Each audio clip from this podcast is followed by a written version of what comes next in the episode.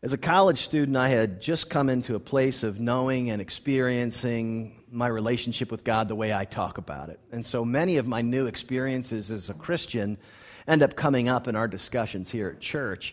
And one of the first things that came up uh, for me as a, as a freshman in college, interacting with a group of Protestant young Christians at a college, was they started using terminology that I didn't understand.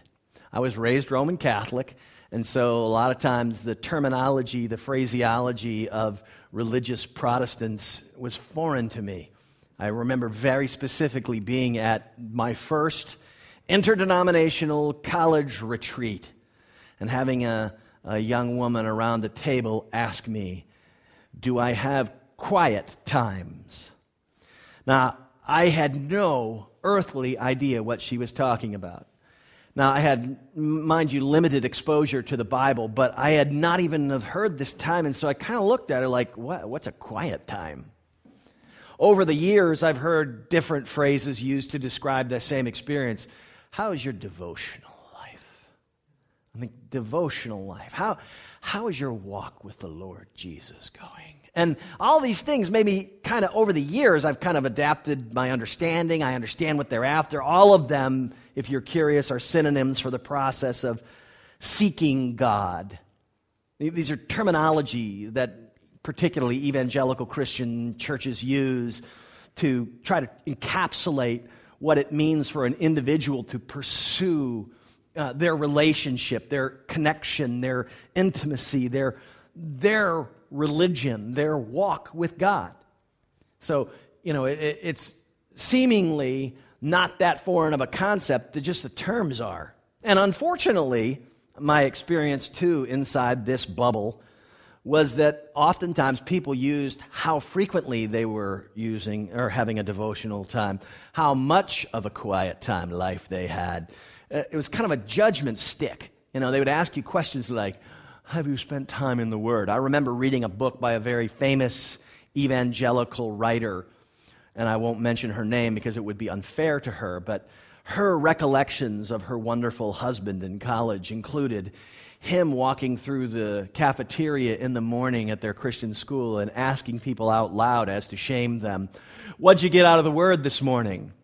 And that was like meritorious to this particular author. Like it was a good thing that her wonderful, perfect husband was shaming everybody else into not because they weren't spending time with the Word and God every morning. For me, uh, I know that it always felt like work. When people talked about, do you spend time praying? Do you spend time reading? When I used to think of those things, when, I, when they asked me those questions, it felt like somebody was dumping a big, heavy backpack on my, on my back. And I was like, huh. Now, the, the, the scripture that people are attempting to try to encourage you and I to enjoy would be from the words of Jesus in Matthew chapter 7, where he says, Ask and it will be given, seek and you will find, knock and it will be open to you. For everyone who asks receives, and the one who seeks finds, and to the one who knocks it will be opened. Or which one of you, if his son asks for bread, will give him a stone? If he asks for fish, will give him a serpent? If you then, who are evil, know how to give good gifts to your children, how much more will your Father who is in heaven give good gifts to those who ask him? See, the, the way the scriptures speak of our time pursuing, seeking God is it equating it with a treasure hunt. It's not equating it with going to the gym. You know, when I think about going to the gym, I think, ugh I'm so grateful for the diet I've stumbled upon. It requires absolutely no physical exercise whatsoever on my part. uh, uh, when I think about uh, how's your quiet time life, those questions always made me just want to, ugh. It was just terrible. Because they were, motiv- they were seemingly having to be motivated from a place that I, I just didn't, la- I lacked the desire to do that kind of thing. On the other hand, when I think about how much motivation I would have if somebody told me, you realize somebody put gold in the ground in your backyard. It would not take me much energy or motivation at all to start digging. If somebody told me there was gold in my backyard, it would not take me any, it wouldn't be a matter of motivation. For me, it's a matter of valuation? Do I consider it important enough to just start digging in? And this is what we are told is supposed to be the nature of people who seek God. it's supposed to be valuable to us, and yet so often it isn't. I think about marriages, and the other night we had our Thursday night, you know, community group here at the chapel, and uh, you know, it was uh, a testament to uh, how God has been very good to so many of us, but it was also heartbreaking because the statistic that half of all marriages fail pretty much worked out that way in our room that so many spoke of the heartbreak of their parents splitting up. Now, that statistic isn't necessarily accurate, and I could go into that, but I won't. Uh, what I do know from my experience as a pastor is that most marriage failures have something to do with the absence of intimate time together, conversation and life and sharing that ultimately leads to physical expressions of love. And in this absence, the absence of emotional and physical affection and intimacy, oftentimes bad things happen. People begin to look to others for that relational intimacy. Charles Spurgeon, the Prince of Preachers, the great Reformed Baptist, said, We know of no cure for the love of evil in a Christian life like abundant fellowship with the Lord Jesus. Dwell much with him and it is impossible for you to be at peace with sin. You know, the choice of his language in the 19th century might make some uncomfortable when he uses the word intercourse to describe the intimacy people have with Jesus. I don't know about you, but sometimes when people talk about their relationship with Jesus in, in, really tender emotional terms, maybe it's that I'm a guy, it makes me really uncomfortable. Even when we sing songs about God being our love, there's just something that makes me go, Ugh. And, it, and again, I'm sorry if that disappoints you, but it does. It tends to make me think, I, I really don't know Jesus with that kind of tenderness and intimacy. And yet, what we're called to as Christians is the same level of connection with Him. And it obviously won't take on all of the characteristics of a human relationship, but all of us are in the same way we would pursue treasure in our backyard, God is wanting us to see time spent with Him as the same sort of valuable thing to be pursued. And so we have to ask the question why isn't that the case? We ask that in the context of our mission experiment. This is our month long series. We're in the middle of it. If you've missed any of them, you can get them online. You can read on my blog all of the daily devotionals that are sent out.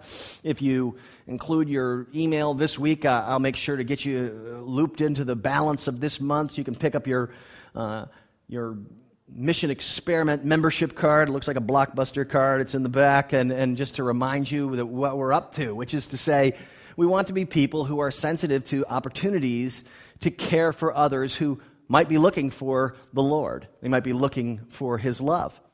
And so, for you and I, in the midst of this mission experiment, the question is not just do we know our strategy, which was week one, or last week we talked about knowing our story. Perhaps in the midst of that discussion, some of you have had to ask some hard questions about whether or not you know your Savior.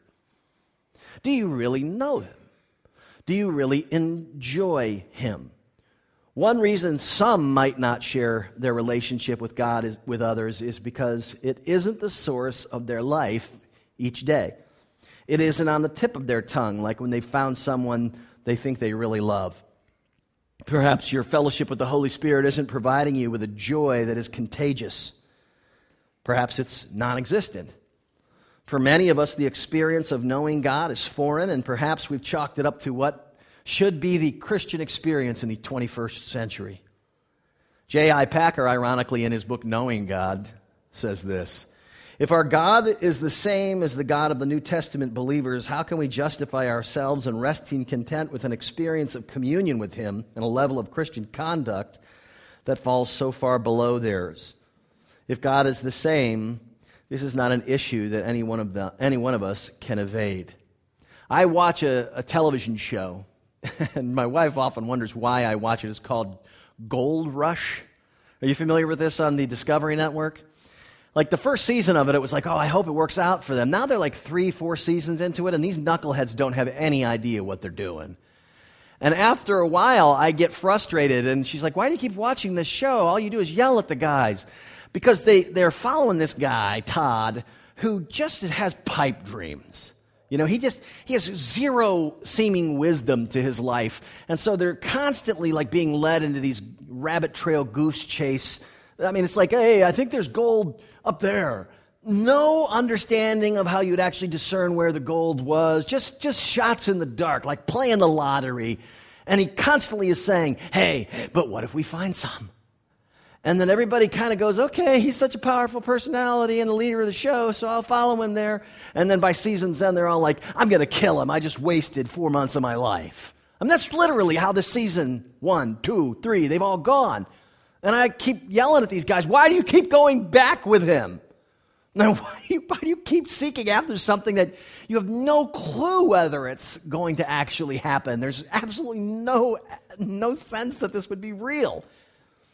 The good news for you and I is that the scripture, Jesus says to us in Matthew 7, the one who seeks finds, and the one who knocks, the door will be open. He has told us that if we will mine the turf that is seeking Him, if we'll actually do it, He's promised it's there. He said the gold is, is there. It's not like you're going to dig and then you're going to dig and you go, oh man, what a disappointment. I'm never following him again. Most of us, the problem is we've never really thought of it like gold, so we've never really put ourselves to digging. And Jesus is calling us to kind of reorient our thinking. This treasure would and should become something in our lives that we would share with others and they would want it. The treasure of which I speak is intimacy with God's presence in our lives, the Holy Spirit who lives in us. And I want to talk about two things this morning from our passage here in Acts chapter 6 about intimacy with the Spirit. And the first thought I'd like to share with you this morning with regards to our passage in Acts 6 is that intimacy with the Spirit provides his wisdom and power. And we look at Stephen's life, and for those of you who aren't familiar with who Stephen is, he was one of the first deacons. You can read about this in all of Acts chapter 6. He's one of the ones they set aside and said, This is a person who has the gifts of caring for the needs of the poor. And so he had these great either administrative gifts or compassion gifts. He loved people, and so they put him in charge of feeding in this feeding program they had within the church. The second part of Acts chapter 6, you see Stephen on the side for fun told people about Jesus and did miraculous stuff. So by gifting, he was a deacon but by practice, he just like to tell others about his relationship with Jesus.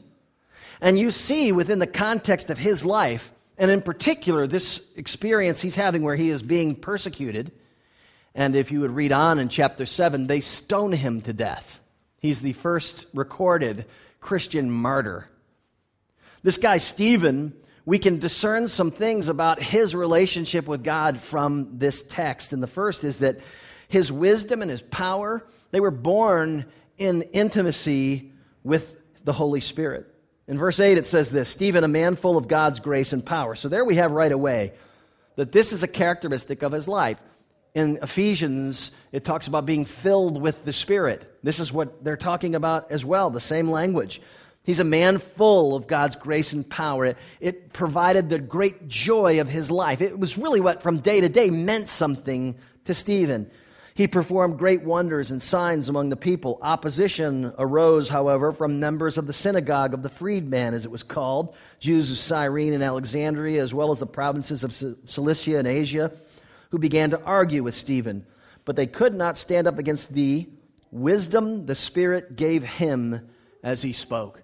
Now, this is really critical to understand. It's talking about the Spirit speaking to him while he is talking to others.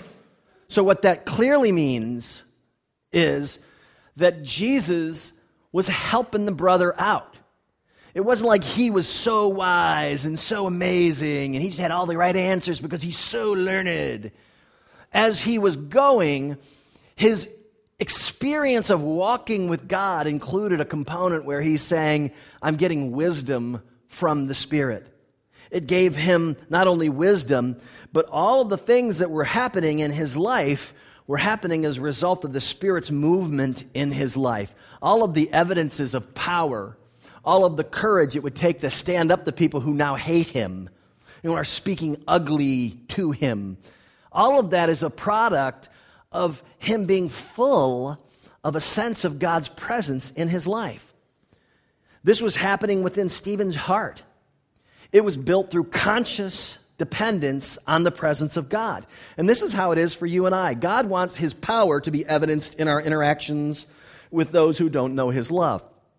Now that doesn't necessarily mean that you're going to like be doing healings and everything at the office. It it does mean, however, though, there are going to be people that if you are attentive to it, God will use you to help them see, hear, and begin to understand the call that He has for them, which is to follow Jesus.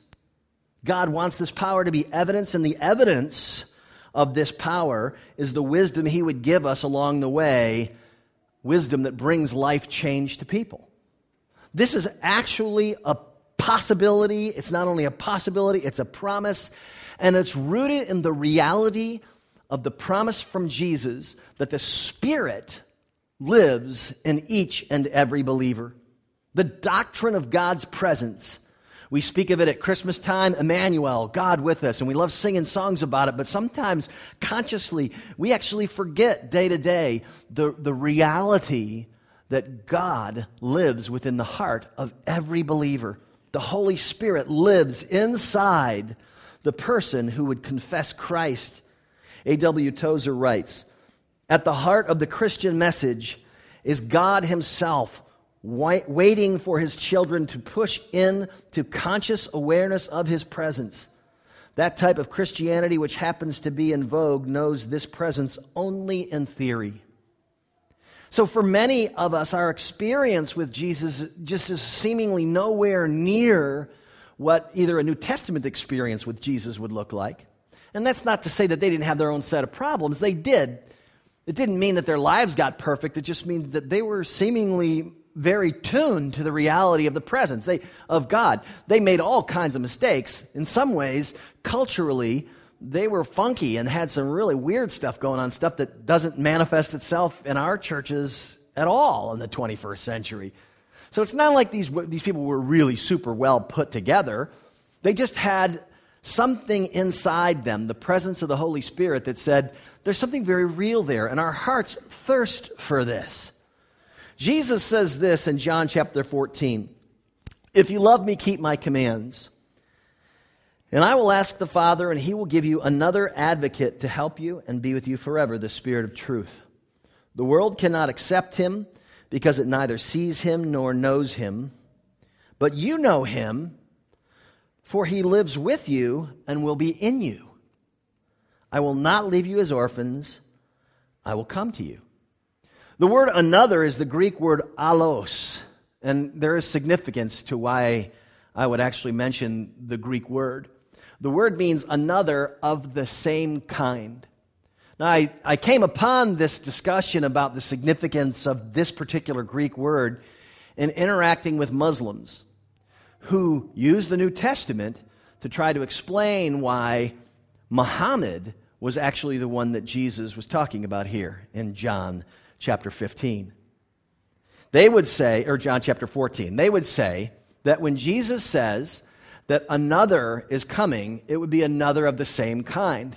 And they would then say, because Jesus was a man, they're not talking about the Holy Spirit, they're talking about another of the same kind. Another man is going to come.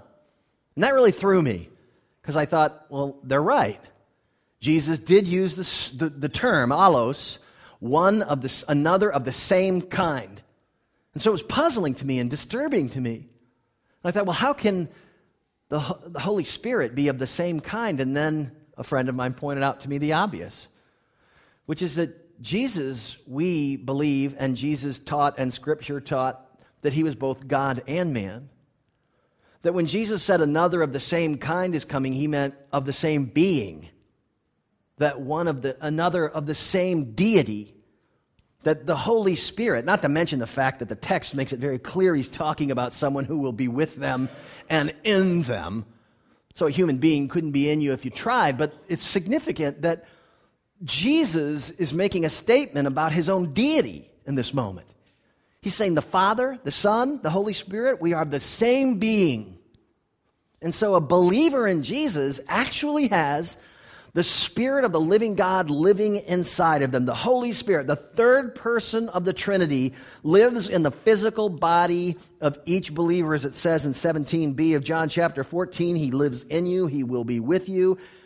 And so, a question for all of us is how do we become more attuned to the Holy Spirit's presence in our lives? How do we really grow in our intimacy with the Holy Spirit? Like a marriage where you would want two people to spend time together in a relationship where you'd say, you know, if we're going to grow in this relationship, we've got to actually connect at an emotional level. How do I do this? How is this wisdom, this power, this sense of the Holy Spirit dispensed? And the answer is through prayer, through meditation on His Word, through time spent seeking to know more of the God who rescued you there is no substitute, friend, no substitute whatsoever for time spent in the things that God has given us to understand who He is. Tozer says this as well.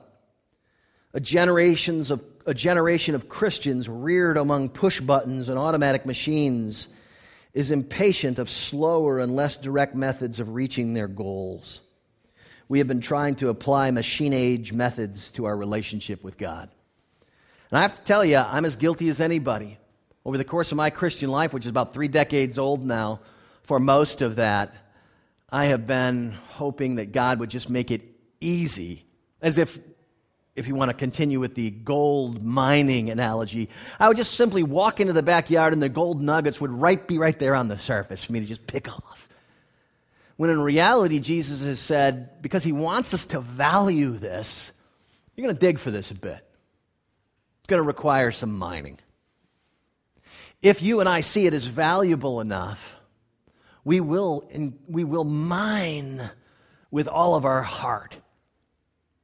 And it is in his presence, as King David wrote in Psalm 23, even though we walk through the valley of the shadow of death, we'll fear no evil because He's with us. It's, it's in His presence that we begin to experience a wisdom and a courage to face trials, to face people, to, to do any number of things that we seem to be a little skittish about. It's in His presence, it's His presence in us that gives us these gifts. I have a brother in law who is a bigwig at JPL, Jet Propulsion's laboratory here in Pasadena. Now, here in Pasadena, JPL's a big deal. Caltech is, uh, owns the JPL for NASA.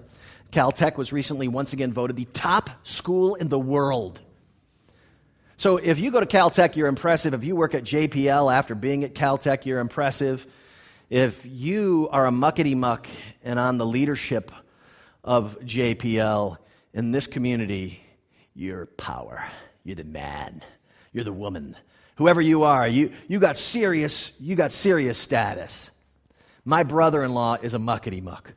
So much so that when people tell me, you know, I, I'll ask them where do they work, and then they'll first kind of take that position with me like, I'm a Caltech grad who works at JPL. What do you do? You know, and, and then I'm like, I'm a minister, sorry. You know, it's kind of like it's a very disappointing experience for them.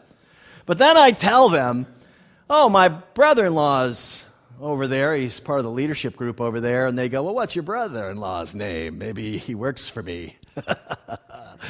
and then I drop my brother in law's name, and their jaw drops. Oh, well, let me be respectful to you now. now the whole game changes all of a sudden. The fact that I know him, people are going, oh, wow, you must really be smart.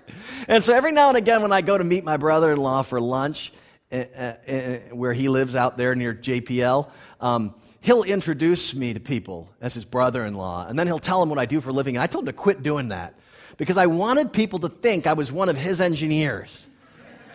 You know, don't tell them I'm a minister. Tell them this is Chuck. And they'll just assume because I'm near you that I've got real brains.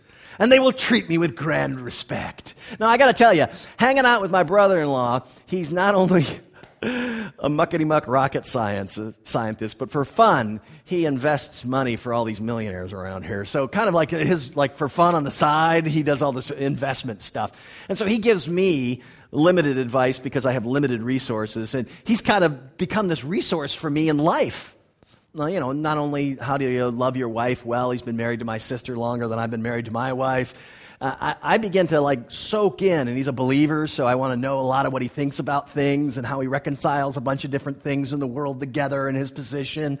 I, I find myself sitting with him and literally getting wiser just by being with him. You know, I, and, and I'm certainly perceived as smarter. That's for darn sure. This is, in effect, what is going to happen to you and me as we are close and intimate with the Spirit's presence in our life. We, we find ourselves with a new storehouse of wisdom, and we find ourselves feeling stronger even though we know it, it's not us. We know that somebody who loves us and treats us like family is with us and is going to empower us. Second thing I'll share with you today, in addition to intimacy with the Spirit providing wisdom and power, the second thing is that intimacy with the Spirit produces the evidence of His presence. In Acts chapter 6, I'm going to skip down to verse 15. And all of these people who were opposed to Stephen as he spoke said they looked intently at him and they saw that his face was like the face of an angel. I love this passage because it doesn't say that he was an angel.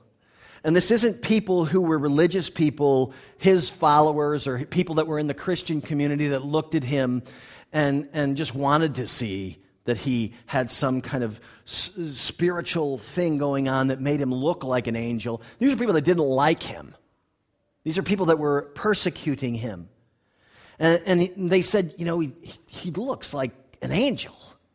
I mean, that must have been amazing. There was a sense that people had when they were around him.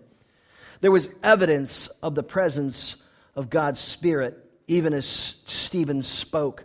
And the, the people that were engaging with him, you can read about this in the, in the text in verses 12 and 13.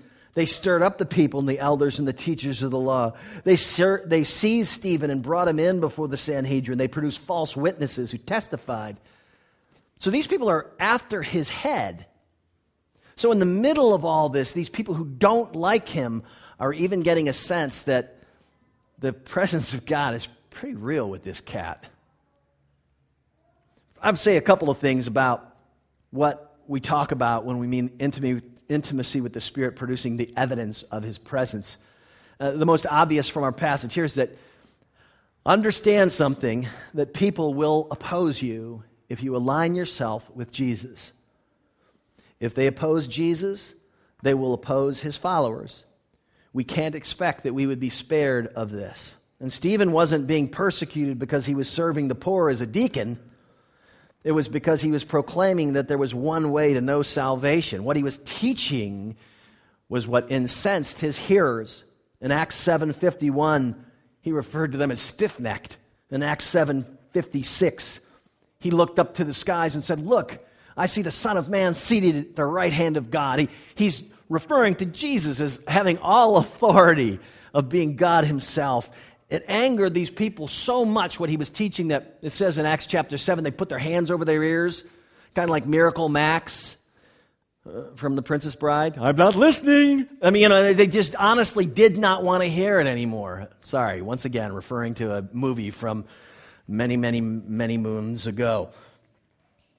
People have always opposed Christianity because it requires an intellectual, philosophical, and religious paradigm shift. And frankly, I can tell you that's just uncomfortable. And we shouldn't be overly concerned that others don't like the scriptures or the church. They always have, they always will. Our job is to simply love people well, to share the gospel, and to ignore results. Because clearly, Stephen wasn't succeeding, they killed him. This wasn't received well. so you can never say, we should be really concerned about the results. People are leaving the church because we're teaching this or teaching that. I think the first thing we've got to ask is are we doing what Jesus would have us do? In John 15, Jesus says this No longer do I call you servants for the servant does not know what his master is doing, but I have called you friends. For all that I have heard from my Father, I have made known to you. You did not choose me, but I chose you and appointed that you should go and bear fruit, and that your fruit should abide, so that whatever you ask the Father in my name, he may give you. These things I commanded you so that you would love one another. If the world hates you, know that it hated me before it hated you. If you were of the world, the world would love you as its own but because you are not of the world, because I chose you out of the world, therefore the world hates you. Remember the word that I said to you a servant is not greater than his master. They persecuted me, they will also persecute you. If they kept my word, they will keep yours also. Not only will I say to you that that's just something you've got to get past if you're going to follow Jesus, is that there's, not everybody in the room is going to like you. But I will say people will, because of intimacy with the Spirit, they will see Christ in you. They will actually begin to see over time the development of character that reflects the love of Jesus. As you consciously walk in the presence of the Holy Spirit living in you, the character of Jesus will become evident to those around you, even those who oppose you. Stephen's face was like that of an angel, and having Christ's character manifest in us happens through intimacy with Him it doesn't imply that we're going to live lives of ease. We very well could end up like Stephen one day. But like Jesus, we can know the joy of the Holy Spirit consciously as we depend on the Holy Spirit in our lives. In Hebrews 12, 1 and 2, it says, For the joy set before him, he endured the cross and scorned its shame. It was because of the presence of his, his Father and the Spirit. Jesus has said to us that it glorifies him for us to, quote unquote, bear fruit. And this is another one of those Christian terms that kind of really can throw you. Like, oh, are you bearing any fruit? Uh, when people say stuff like that to people who've never been to church before, I can tell you, as somebody who didn't grow up a Protestant, that's just a funky thing to say to somebody. Um, what Jesus is talking about comes from Galatians chapter 5. He lists out the fruits of the Spirit, that things that would be evidenced in our lives that bring attention to Him. And in Galatians 5, there are all sorts of things that are called not of the Spirit, flesh, but then there are these fruits. In verse 22 of Galatians chapter 5, the fruit of the Spirit is love, joy, peace, patience, kindness, goodness, gentleness, uh, um, kindness, goodness, faithfulness, gentleness, and self control. So, how do we make fruit grow? I want to put a orange tree in our backyard. That's kind of one of the things I've asked Carolyn if I have permission to do. Because it's California and it makes good sense. You know, you, if you can grow citrus, grow it. Well, do you, to make a, to make an orange tree begin to produce oranges, you don't stand around the tree and go, come on, produce some fruit already. You don't shame the tree because it's not producing anything yet. You don't stand around and make it feel bad for being an unproductive tree and you, you take care of it, you nurture it, you tend to the conditions that make it possible for it to grow.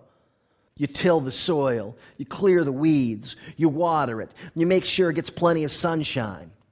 See, the growth comes as a result of that. We don't stand and shame or threaten to burn it down if it doesn't come up with something quick. In the same way, we don't determine to be more gracious or kind or holy. We tend to the business of enjoying the presence of the Holy Spirit. We determine to cultivate a life that will help us be intimate with the presence of God in our lives, and that gives us an opportunity to see things grow. See, in the absence of actually enjoying and walking with and being uh, connected to the presence of the Holy Spirit in our life, there isn't going to be the production of fruit naturally in our lives. What often happens is, is, that people begin to do the things that they think they're supposed to do that are right, and because they think they did them, they become very uppity and snotty and self righteous about it. God is calling Christian believers to a daily recognition of their own need for Him. These practices or these means of cultivating a life that is sensitive to the Spirit include public worship. You're here today because we believe we're supposed to corporately worship together. We're supposed to hear the Word of God taught. It also includes the kind of corporate prayer and corporate contemplative times of prayer like we have at our prayer chapel on Sunday nights. personal study of God's Word, a daily seeking of understanding through the teachings of other brothers and sisters, whether it be reading other books or devotional studies, personal prayer, journaling our thoughts, meditating on God's work in our lives. These disciplines are what we do to pursue intimacy with God and awareness of His Holy Spirit in our lives. The results of our character and the fruit of any impact we make in our lives as believers is something that God does, not something that we muster up the self will to do and then show it off. The fruit is something that glorifies Him. I, I have to tell you that up until 2008, my devotional life, and I'd been a pastor for 15 years, was what I would call sketchy. I mean, it was, it was barely existent. I didn't pray much. I didn't, on a personal level, I didn't read much, and yet I functioned in ministry and life. I would always have told people, oh, yes, you need the Lord. You need, and I would even have taught, you need to have daily time with God. But there was some like disconnect in me that made me think, you know, it's really not that important. I can kind of carry this on my own. As one of my mentors is fond of saying, when God wants all hell to break loose in your life, all he has to do is nothing and because he's constantly holding our lives together. And when I failed after many years to kind of give him the deference and the respect that is true and due him in that regard, he allowed my life to come unglued. And in this really dark moment uh, where I had to seek him at a place that I had never sought him before, something was birthed in me that has continued to this day. And I don't say it so that you'll say, wow, what an impressive guy. He has an amazing devotional life. He has quiet times. Nothing like that going on in my I'm telling you, it is a real sense in my own life that God has made clear to me. He's not going to let me go day to day thinking I can manage the stress, the ministry, the different things a part of my life. He has said, I want you to know that I'm in control of your life. I want you to know that I love you. I want you to find your joy and your purpose, and I want you to find your identity in me. My devotional life pre 2009 was virtually non existent because it was a have to, not a need to. Because I didn't value what I was going to find when I started digging. And after five years of being more aware of my own brokenness and my need for the gospel, five years of journaling thoughts, five years of daily seeking and reading, I can tell you, I cannot believe that I'd spent the first 25 years of my Christian experience with sporadic attempts to pursue the Word. And, and it's only because of how much I didn't value what I would have found. I, and I had to come to terms with that. And, and, and in my life, it was a crash that got me to say, I need this. This isn't something that I have to do. This is something that if I don't have, I'm not going to be able to see the world the way I need to see the world. I leave you today with this thought from Charles Spurgeon. Like a tree, he bears sweet fruit, not to hang on boughs, but to be gathered by those who need. Grace, whether it's work to be to part uh, work be to pardon to cleanse, to preserve, to strengthen, to enlighten, to quicken, or to restore, is ever to be had from him freely and without price. Nor is there one form of the work of grace which he has not bestowed upon his people. As we day by day receive grace from Jesus and more constantly recognize it as coming from him, we shall behold him in communion with us and enjoy that felicity of communion with him. Let us make daily use of our riches and ever repair to him as to our Lord and covenant, taking from him the supply of all we need with as much boldness as men take money from their own purse. Let us pray.